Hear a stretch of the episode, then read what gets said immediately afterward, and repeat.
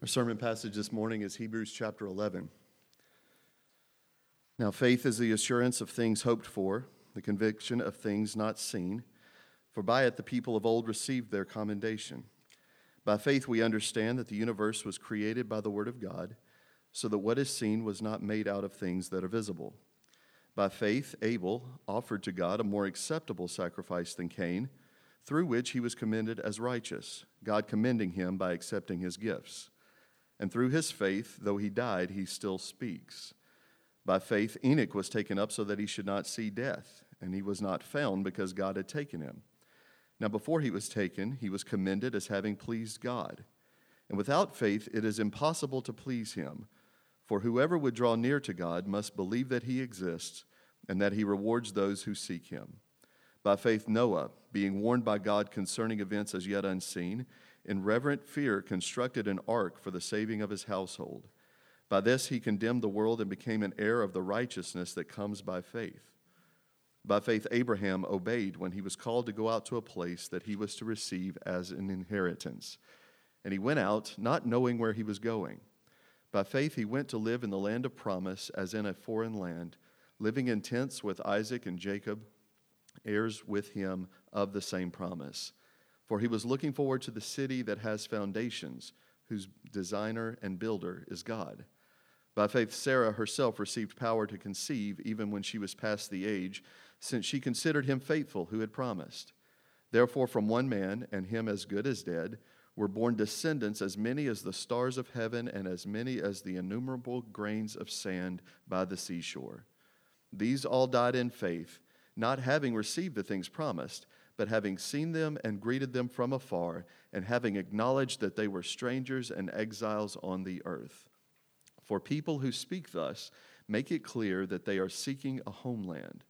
If they had been thinking of that land from which they had gone out, they would have had opportunity to return. But as it is, they desire a better country, that is, a heavenly one. Therefore, God is not ashamed to be called their God, for he has prepared for them a city. By faith, Abraham, when he was tested, offered up Isaac, and he who had received the promises was in the act of offering up his only son, of whom it was said, Through Isaac shall your offspring be named. He considered that God was able even to raise him from the dead, from which, figuratively speaking, he did receive him back.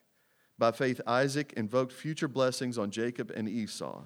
By faith, Jacob, when, when dying, blessed each of the sons of Joseph bowing in worship over the head of his staff. By faith, Joseph, at the end of his life, made mention of the exodus of the Israelites and gave directions concerning his bones. By faith, Moses, when he was born, was hidden for three months by his parents because they saw that the child was beautiful and they were not afraid of the king's edict. By faith, Moses, when he was grown up, refused to be called the son of Pharaoh's daughter, choosing rather to be mistreated with the people of God than to enjoy the fleeting pleasures of sin. He considered the reproach of Christ greater wealth than the treasures of Egypt, for he was looking to the reward. By faith he left Egypt, not being afraid of the anger of the king, for he endured as seeing him who is invisible. By faith he kept the Passover and sprinkled the blood so that the destroyer of the firstborn might not touch them. By faith the people crossed the Red Sea as on dry land, but the Egyptians, when they attempted to do the same, were drowned. By faith, the walls of Jericho fell down after they had been encircled for seven days. By faith, Rahab the prostitute did not perish with those who were disobedient, because she had been given a friendly welcome to the spies. And what more shall I say? For time would fail me to tell of Gideon, Barak, Samson, Jephthah, of David and Samuel and the prophets, who through faith conquered kingdoms, enforced justice, obtained promises, stopped the mouths of lions, quenched the power of fire escaped the edge of the sword, were made strong out of weakness, became mighty in war, put foreign armies to flight. Women received back their dead by the resurrection. Some were tortured, refusing to accept release so that they might rise again to a better life. Others suffered mocking and flogging and even chains and imprisonment. They were stoned, they were sawn in two, they were killed with a sword. They went about in skins of sheep and goats destitute, afflicted, mistreated, of whom the world was not worthy, wandering about in deserts and mountains and in dens and caves of the earth. And all these, though commended through their faith, did not receive what was promised, since God had provided something better for us, that apart from us, they should not be made perfect. And by faith, Ben read all those verses. You may be seated. Thank you, brother. Let's pray together.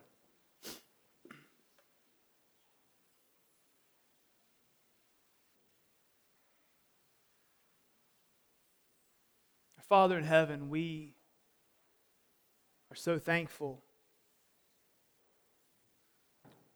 that you've loved us enough to give us your word, give us your gospel, give us your church, give us your spirit, give us a promise of everlasting hope, give us a promise that you are with us, a promise that you'll never leave us and you'll never forsake us. A promise that when we sing Christ is mine forevermore, that means today and tomorrow and whatever we may face. Lord, in all of that, help us. Help us to believe. Help us to trust. Help us to follow. Help us to walk by faith and not by sight. Help us to risk for your kingdom. Help us to be willing to lose all things for the glory of your name. Help us to believe that this world is not our home. Help us to believe that to be with you is an eternally good thing. Help us, we pray. In Jesus' name, amen. Um, it says in verse 32 that time would fail if we told of all the stories, and I just want you to know that I know time is going to fail to finish this chapter today, um, and that's why we'll come back to it next week. So, two weeks Hebrews chapter 11. And here's what I believe the Lord wants us to learn here the people of God are shaped by faith in God. Particularly, the people of God are shaped by faith in the Son of God, Jesus Christ. Now, that might seem like a, a very obvious statement, but my goal this morning is to broaden our understanding of faith, I would say, to the full sense of a biblical understanding of faith, which means when I say the people of God are shaped for faith in God, that means a faith that's bigger than where we go when we die. It's a faith that shapes every moment of our existence. So this passage is saying, live breathe, move, speak, pray, think, lean into the benevolent goodness of God for his children, and walk by faith in him. That's what this passage is inviting us to. Now, I want us to spend the next couple weeks looking at the passage to see if that's what indeed it says. So, the first point uh, for my friends who like to take notes the call of faith. The call of faith.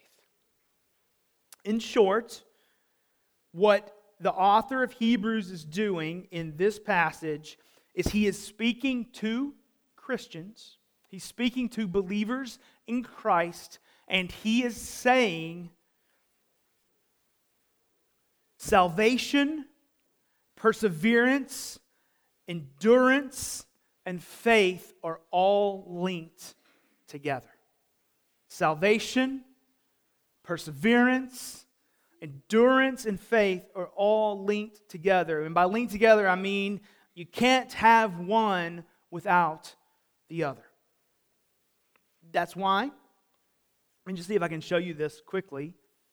The phrase by faith. And I'm not talking about with pronouns alluding to it, but the exact phrase by faith appears in Hebrews chapter 11 at least 18 times in the ESV. So if repetition means anything, then the author of Hebrews is saying, by faith, this was done. By faith, this was done. By faith, this was done. By faith, this was done. And the point that is being driven home is the people of God live for God's purposes by faith. He says so much in chapter 10, verse 39. So if you just go back up one verse, the end of chapter 10, he says, But we are not those who shrink back and are destroyed, but those who have faith and preserve our souls. And then it's like chapter 11 is just this like massive tangent. He just couldn't help himself to say, Oh, yeah, that's so true. Let me go back through the whole sweep of the whole Bible and show you that God's people are belong to God and continue walking with God and bear fruit for the kingdom of God by faith. So, salvation, perseverance, endurance, and faith are all linked together.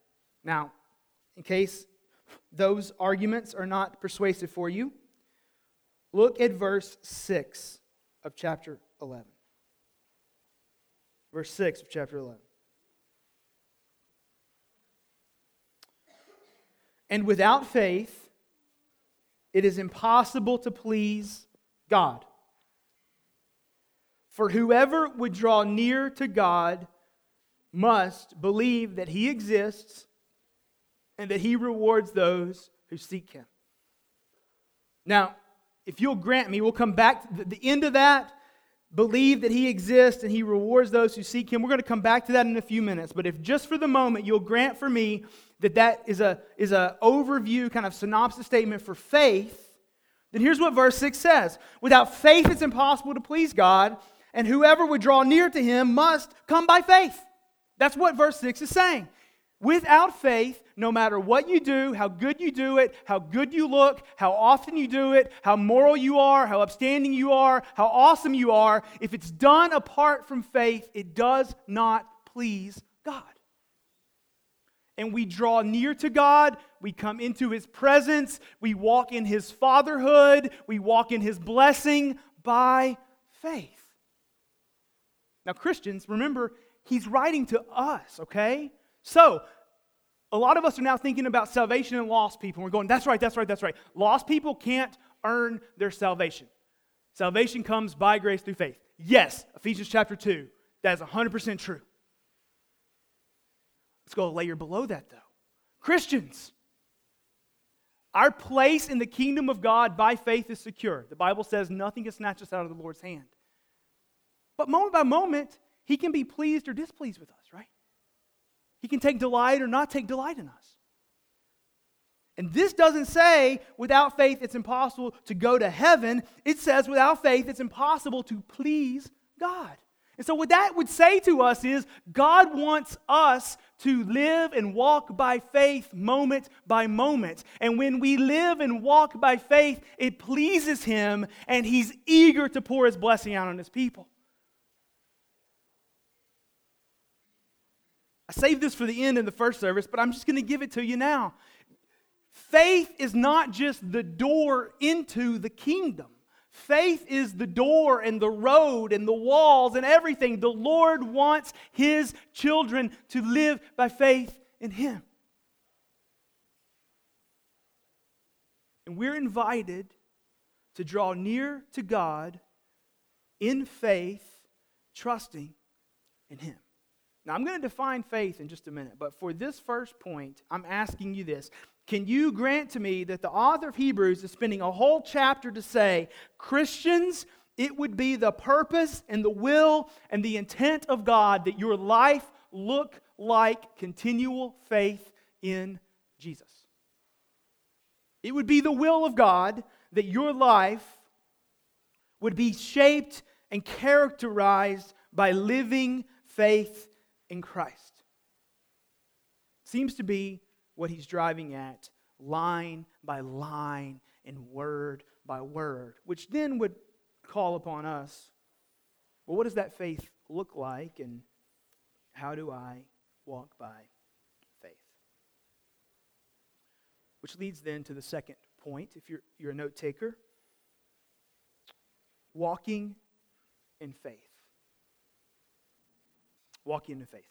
Under this point, what I want to do is I want to use the passages of this chapter, excuse me, some verses from this chapter to help us understand what a biblical definition of faith is. And this is really important for two reasons. One, faith is one of those overused churchy words that we never define, okay?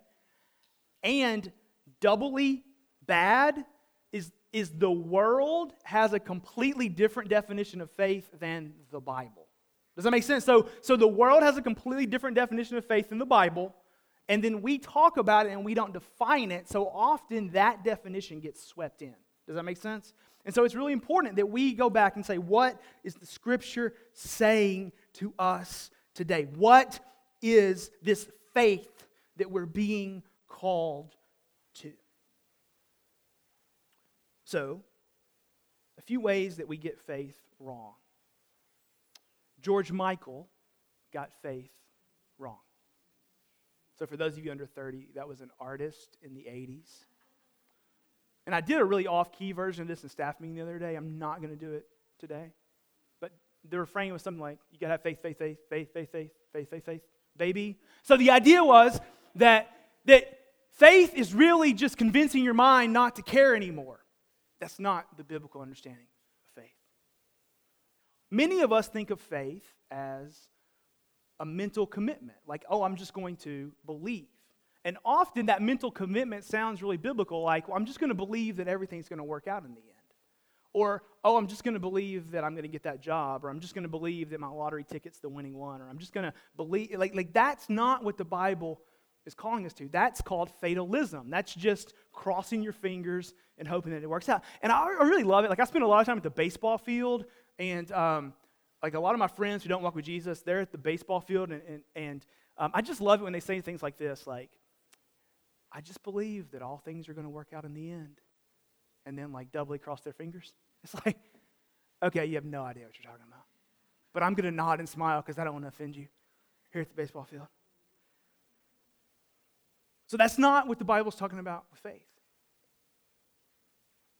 So, what is the Bible talking about with faith? The, when the Bible talks about faith, it, it's referring to utter and total dependence upon God for everything. It's talking about utter and total dependence upon God for everything. Let me see if I can illustrate this for you, and then we'll look at what the passage says.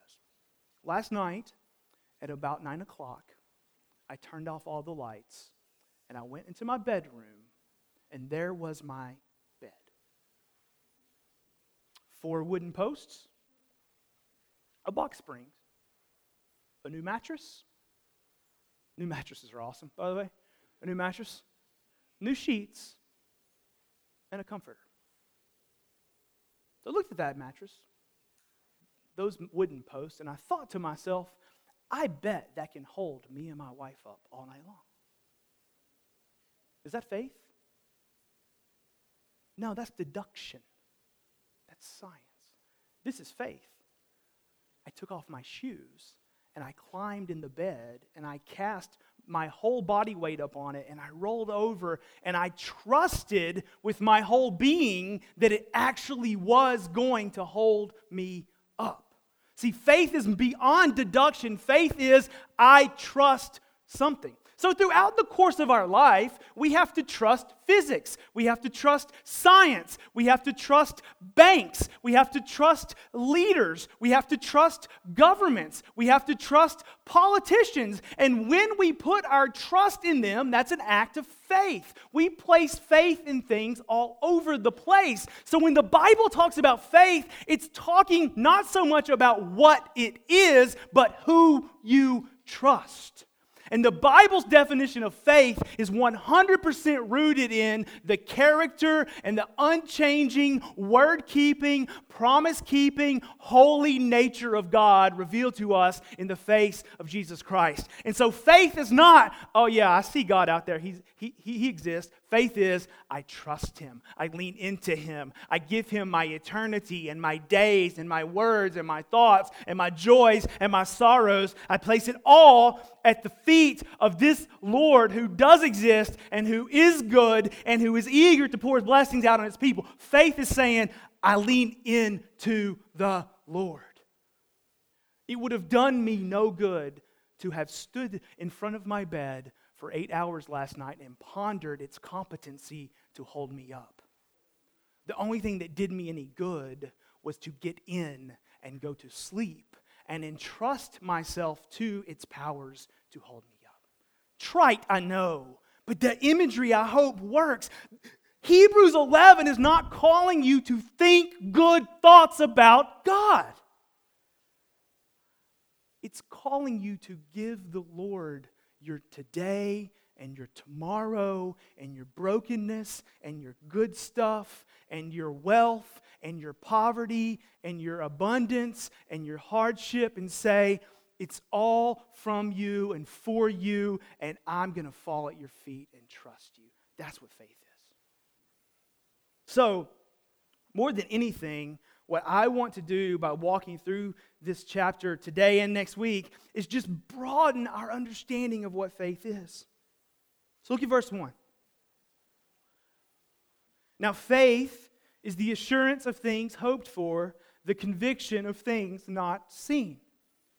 Okay, so what verse 1 tells us is there are outcomes that we cannot see. There's a future that we cannot fully see. There's a God that we cannot fully see. And faith is the assurance that what God has said is so is actually so. Anybody here seen Jesus face to face? And yet we believe that he's real. Anybody here walked through an eternity separate from sin and sorrow and suffering, and yet we believe that it's real. Why? Because God says it's real, and we trust Him. So faith is the assurance of things hoped for, the, conf- the conviction of things not seen. Verse 2 For by it people of old received their commendation. For by it, people of old received their commendation. So, so get this. He's going to walk through the whole scope of Bible history. And you know what he's going to say? Everyone who's ever received the saving blessing of God has received it by faith in God Himself. No one has ever received the blessing and the saving blessing of God except by entrusting themselves to God because God saves what cannot save itself. Verse 6 drives this point farther. And without faith, it's impossible to please God. All those who walk in the blessing of God will do so by faith in God, particularly in faith in His Son, whom He has revealed as the way and the truth and the life, the way to know God.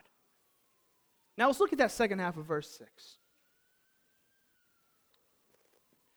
For whoever would draw near to God must believe that he exists and that he rewards those who seek him. So, what this tells us about faith is that faith comprehends, accepts the reality that God is real and then moves toward him in trust. Now, those of you that have been around Redeemer a long time, you know that I don't try to do Greek lessons unless I absolutely have to, but this is a time that I absolutely have to. Everyone's English Bible this morning says, For whoever would draw near to God must believe that he exists. Every English translation says believe, correct? Believe comes from the Greek word pisteuo. Pisteuo does not mean to cognitively apprehend, like 2 plus 2 is 4, or blue is not green. Pisteuo means to entrust myself to, to lean into, to commit my way to. As in, you're a safe person. Here's my wallet. I trust it to you. See, that's all based on the cognitive apprehension that you're a safe person. So, what this says is not just, oh, yeah, yeah, God's out there somewhere, but He made me. He's real. I trust Him. I will follow Him. I will lean into Him. What the Bible is calling us to is a faith that leans into the Lord. Why? Second, because He rewards those who seek Him. Christians, God is eager to pour his blessings out on those who seek him.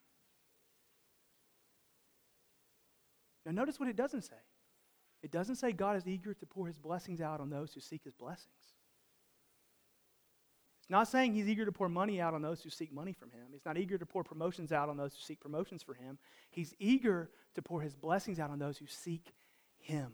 The Lord wants us to see his fatherly kindness, his fatherly benevolence, his fatherly concern, his fatherly care, and come running to him and lean into him and trust him and call out to him. And this passage says he is eager to pour his blessings out on those who seek him. I'm not going to ask for a show of hands because it would probably be convicting, but most of us have a vision of God that doesn't think of him as a benevolent giver of blessing to his children. Now we can mis- we can misapply that statement all day long. God's not the Santa Claus in the sky to make us have our best life now. None of that mess is true. But God is eager to bless his children, and he wants us to depend upon him. So come low, come humble, come trusting, come longing. But it's okay to expect that the Lord is eager to answer the prayers of his children. That's what faith does. So faith is depending upon Jesus Christ for everything for our forgiveness of sins, our acceptance before God, our new life now, and our eternal life in the future. These are some of the ways that Hebrews 6 drives this forward. Faith is depending and trusting ourselves to Jesus and Jesus alone for the forgiveness of sins, acceptance before God, new life now, and eternal life in the future. But I want to stop for a minute and I want to think about what it means to walk by faith.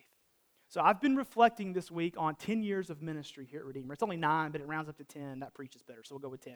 10 years of ministry here at Redeemer. Nearly 15 years of being a father, 20 years of being a husband, 40 years of being a human. And one of the things that I wish I would have been more clear about is what it means to live by faith. Now, hear me. Faith begins by saying, I'm a sinner and my only forgiveness comes through Jesus. I'll, I will trust Jesus for the forgiveness of my sin. And then faith says, because I'm forgiven, I'm accepted before God. So faith says, I will trust Jesus for my acceptance before God. And then faith says, because I'm in Christ, the Spirit of God dwells within me, and I will trust Jesus to give me a new life, a transformed life in the here and now. And faith says this life is not my home. This life is not my final joy or my final destiny. There's something far greater in the future when Christ returns or when I die. And so faith says, I will trust God for eternal life as well. But often when I've talked about, preached about, and prayed about faith, I stop right there. I think about faith and salvation. let me just be really clear. If you don't know Christ in that way, if you don't have that type of faith in God, you must start there because we enter the kingdom there. But this passage is calling us to something so much more. This passage is saying there's a whole rest of your life that matters to God. And He wants us to trust Him with that too. So, yeah, I'm a child of God. Yes, I have the Spirit. Yes, I've been justified. Yes, I've been forgiven.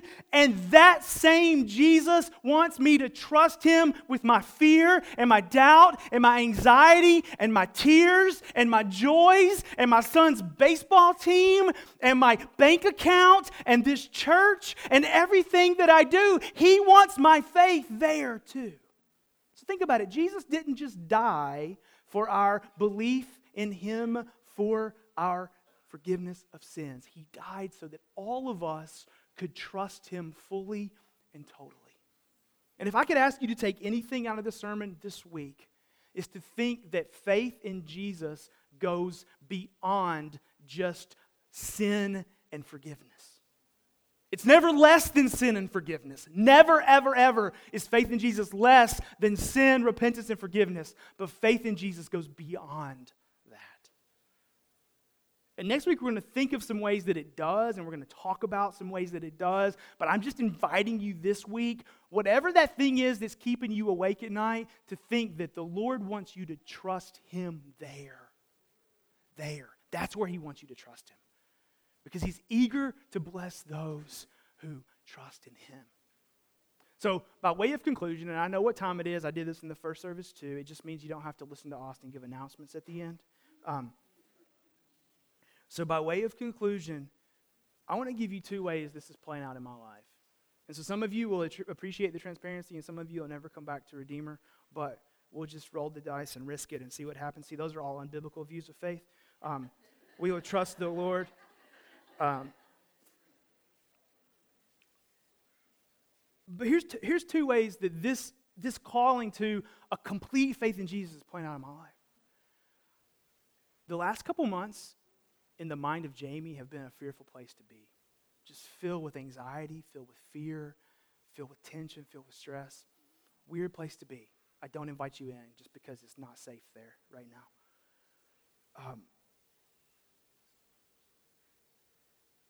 but often when people come to those type of moments, here's the prescription we give them. Have you been exercising? By the way, the answer for me is no. Have you been eating well? No. Have you been sleeping well? No. Do you have a counselor? Yes. Have you read this book? Yes. You should read Getting Things Done by David Allen. I have five copies, read them multiple times. Like, like so, so here's the thing. I'm not opposed to, to means and to practical helps. They're actually a gift from God. But you can do practical helps all day long and not do it by faith. And so, what I'm learning is that the Lord wants me to start at the foot of the cross. He wants me to start believing that grace flows downhill. And He wants me to say, hey, all of this, you know it, and I need you. All of this, would you help me? All of this, would you speak into it? All of this, would you lift my spirit? All of this, would you give me hope? See, that's what faith does. I can take it to my Father and trust that He will be gracious and merciful to me. And then by faith, I can take the Enneagram, and I'm a six for whatever that's worth. And then by faith, I can go see my counselor. And then by faith, I can start exercising. And then by faith, I can start sleeping better at night. But those things apart from faith are just self help. And the Lord has not brought me here so that I can prop me up. He wants me to learn to trust Him. He wants me to learn Hebrews 11, verse 6 All right, that's one. Can I give you another one that's a little less depressing? Have you looked around and noticed that we're out of room here at Redeemer? Anybody besides me notice that? Okay, I got a few chuckles. That means yes. Okay. Yeah. Well, we, we know that too, just for the record. And, and we're working on it. And um, we're glad you're all here. Please don't go anywhere. Um, and so we've, we've had a lot of meetings about it. And we're planning what we can do to make room for all of everybody that's here and more people. And so last year, we uh, had a $75,000 giving campaign, and the Lord provided 85. That was really, really kind and benevolent of the Lord. But right now, you could put a zero on the end of 75,000, and it wouldn't even get us but about 25% of where we need to be to make a successful splash toward providing more space. You feel you feeling the tension here? Well, guess unless one of you sitting on four million that you forgot to put in the offering plate a few minutes ago, like, like we have attention and and and it's attention. I mean, we have convictions about debt and stewardship, and, and, and we have convictions about provision and care and doing children's ministry well and wanting new people to meet Jesus and, and wanting things to work out. And here's the reality we're out of room. We have a $5 million solution. We don't have $5 million. So what do you do? Well, you can start a giving campaign. You can start a GoFundMe. You can start begging for money. You can knock on doors. But you know what the Lord, I think, wants us to do? He wants us to trust Him with this dilemma. And, and so, as we talked about this as a staff this week, I just said, look, guys, here's what I think we got to do. This is God's church. Redeemer celebrated our ninth anniversary last year, and I could give you a million reasons why we should not exist. But for some reason, God has chosen to give us life.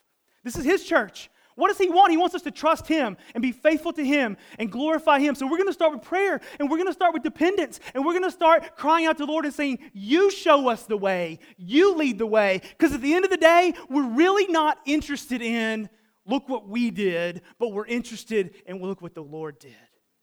And by the way, Redeemer folks, the last time we were in this dilemma, God gave us a free building. Welcome. I don't know what's going to happen this time. But you see, faith is confidence about things not yet seen. So I know where we are, and I know we need to go somewhere, but I don't even know where that is, and I don't even know how we're going to get there. That's the unseen part, but the Lord wants us to lean into Him and trust Him to make it clear. And then while we're praying and while we're waiting, we're going to go knock down every possible solution that we can. Do we buy a house across the street that's not yet for sale? Do we try to rob an apartment building? Do we put up a tent? Do we have Sunday school in the barbecue joint over there where half of you parked? Like, we're really open to anything, but here's what we're looking for. Here's what we're looking for. Which one of these things is God going to raise up and say, This is where I want you to go? Because He wants us to follow Him. That's what faith says. In my tension and my dilemma, I'm going to seek the Lord before I make my plans. And I'm going to follow the Lord. So that's two examples from one broken sinner that I hope help you understand what I'm saying. That when it comes to walking by faith, it's all of us and all of who we are. So, worship team, you guys go ahead and come up. Next week, we're going to look at some specific examples of what this has looked like in the scripture and how we can do more of this. So, at this time, as we do each week, we're going to take the Lord's Supper. The bread and the cup, they're signs of the body and the blood of Jesus. They're given to the church. So we invite anyone here today who's a Christian, who's a follower of Jesus for salvation and is committed to walking by faith, we invite you to take this bread and this cup with us as a reminder of who Christ is and that if He is with us, we are His forevermore. So we're going to sing. We'll take the bread and the cup will be passed out. I'll come back in just a few minutes and we'll take them.